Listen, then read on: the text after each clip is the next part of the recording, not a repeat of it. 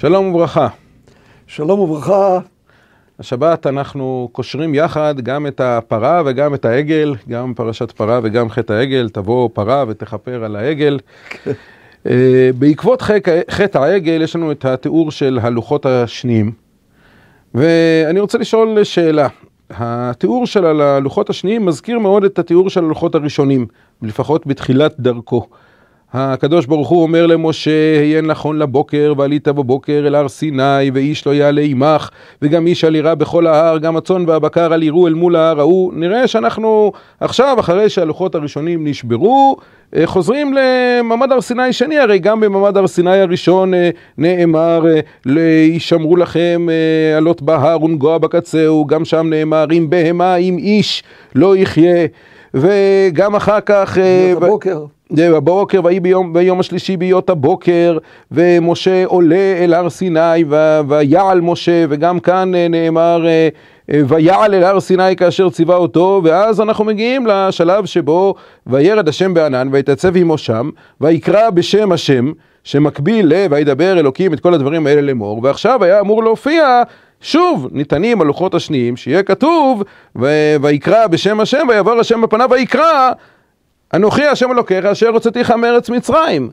במקום זה מופיע משהו אחר, השם השם אל רחום וחנון ערך אפיים וחסד אה, ואמת, י"ג מידות. האם החליפו י"ג המידות את עשרת הדיברות? אה, החליפו לא במובן שביטלו את עשרת הדיברות, אבל זה נכון, אתה צודק, י"ג מידות עומדות כאן במקום שהיו אמורים לעמוד עשרת הדיברות. כאן היו אמורים לעמוד, ומחלימים אותם י"ג מידות. אגב, אם אתה מוציא את שלושת השמות הראשונים, השם השם אל, אז אתה נשאר עם עשר מידות, במקביל לעשרת הדיברות. מה שאומר לנו, עשרת הדיברות, כבודם במקומם מונח, הם יופיעו לנו בספר דברים, במשנה תורה, בסגנון שאולי מבטא את הלוחות השניים ביחס ללוחות הראשונים, כן? הזכור ושמור, אני לא מתכוון למילים זכור ושמור, אלא כששת ימים עשה השם מול... אה, וזכרתה כעבד היית בארץ מצרים. עם השינויים השונים יכול להיות שזה מבטא באמת את הלוחות השניים, אבל כאן התורה העדיפה להגיד דבר שכביכול מחליף. אני אומר כביכול בגלל שעשרת הדיברות נשארים במקומם. לצורך העניין מחליף את עשרת הדיברות, והוא שלוש עשרה או עשר מידות של הקדוש ברוך הוא. מה בעצם הקשר ביניהם?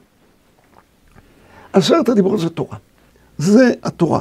הקדוש ברוך הוא מדבר אלינו, ואומר אלינו להקשיב ולעשות את מה שכתוב. שלוש עשרה מידות זה יסוד התפילה. זה יסוד התפילה. ואנחנו מדברים אל הקדוש ברוך הוא, והוא מקשיב לנו, ואנחנו מבקשים שיעשה את מה שאנחנו מבקשים. הבדל אחד יש, שהקדוש ברוך הוא מצווה אותנו, ואנחנו חייבים לעשות. אנחנו בתפילה מבקשים אותו, והוא לא חייב לעשות, אבל אנחנו מקווים שהוא יעשה. שלוש עשרה מידות זה יסוד התפילה. יש לנו כאן שני עמודים.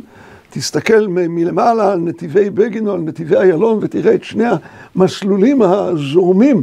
זה דרומה וזה צפונה. וכאן יש לנו התורה שיורדת מלמעלה למטה אלינו, והתפילה שלנו שעולה מלמטה למעלה אליו.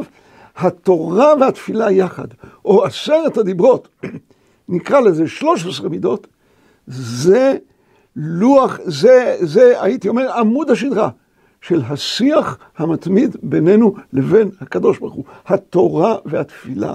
כאן עם ישראל לפני שהיה זקוק לתורה, הוא היה זקוק לתפילה, לבקשת רחמים מן הקדוש ברוך הוא בעקבות החטא, לבקש מן הקדוש ברוך הוא. וכאן אנחנו חוזרים ממשה רבנו לאבות. האבות הם יסודות התפילה, אבל התפילה המרכזית נאמרה כאן במקום הזה, התפילה המרכזית היא שלוש עשרה מידות הרחמים. הכל בעצם מסביב לה, זוהי כל התפילה. זה מזכיר לנו, הייתי אומר עוד משהו. שהרי משה רבנו באיזה יום הוא מוריד את הלוחות? תזכיר לנו הרב אמנון. לפי הפשט או לפי הדרש? לפי חז"ל, שזה הפשט הפשוט לדעתי. ביום הכיפורים. הוא עלה באלף באלול את העלייה השלישית שלו וירד ביום הכיפורים. והנה במרכזו של יום הכיפורים עומדות לך שלוש עשרה מידות שאגב, אצלנו בישיבה, אתה יודע, נהוג, ואני ממליץ את זה בכל מקום, לומר 13 מידות בכל תפילה, לא רק בערבית ובנעילה, אלא לומר פיוט עם 13 מידות, גם בשחרית, גם במוסף וגם במנחה, והדבר הזה נזכר בהלכה, אבל כמובן בעיקר בתפילת נעילה. כאן ניתן לו 13 מידות, או אולי 10 מידות, שהיא התפילה, מקומן של עשרת הדיברות, כבודם במקומם מונח, והוא יופיע לנו בספר דברים בפרשת בית חנן.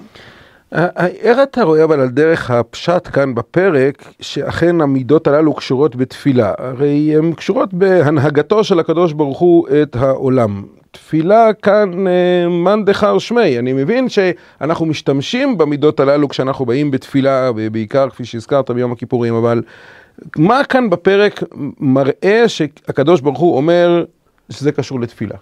שוב, כאן אנחנו צריכים ללכת לפשוטו של מקרא.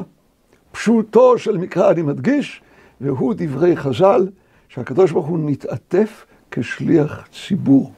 כלומר, גם את התפילה, הקדוש ברוך הוא מלמד אותנו איך להתפלל אליו, בבחינת אה, מה שנאמר ישמעאל בני ברכני וכולי. שהדבר הזה מבוסס גם כן על 13 מידות החכמים.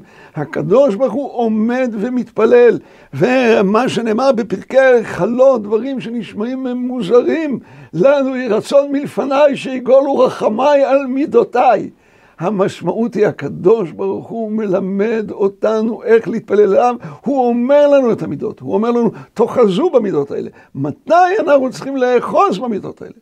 כשאנחנו מתפללים אליו. ולכן, כשאנחנו קוראים את זה, אנחנו לא קוראים את זה ביום הכיפורים, למרות שזה היה ביום הכיפורים, אבל כשאנחנו קוראים את זה בתענית ציבור, שזה דמות יום הכיפורים, דמוי יום הכיפורים, אנחנו מתחילים מ"ויכל משה", התפילה שמשה אמר, ואז הקדוש ברוך הוא לימד אותו את התפילה הזאת, ואז משה חוזר ואומר, ויאמר אם נא מצאתי חן בעיניך, אדוני לכנע אדוני בקרבנו.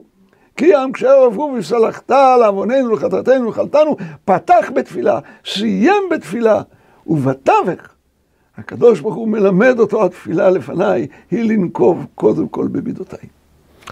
יהי רצון שיתקבלו כל תפילתנו ברצון. אמן ואמן. שבת שלום. שבת שלום, שבת שלום.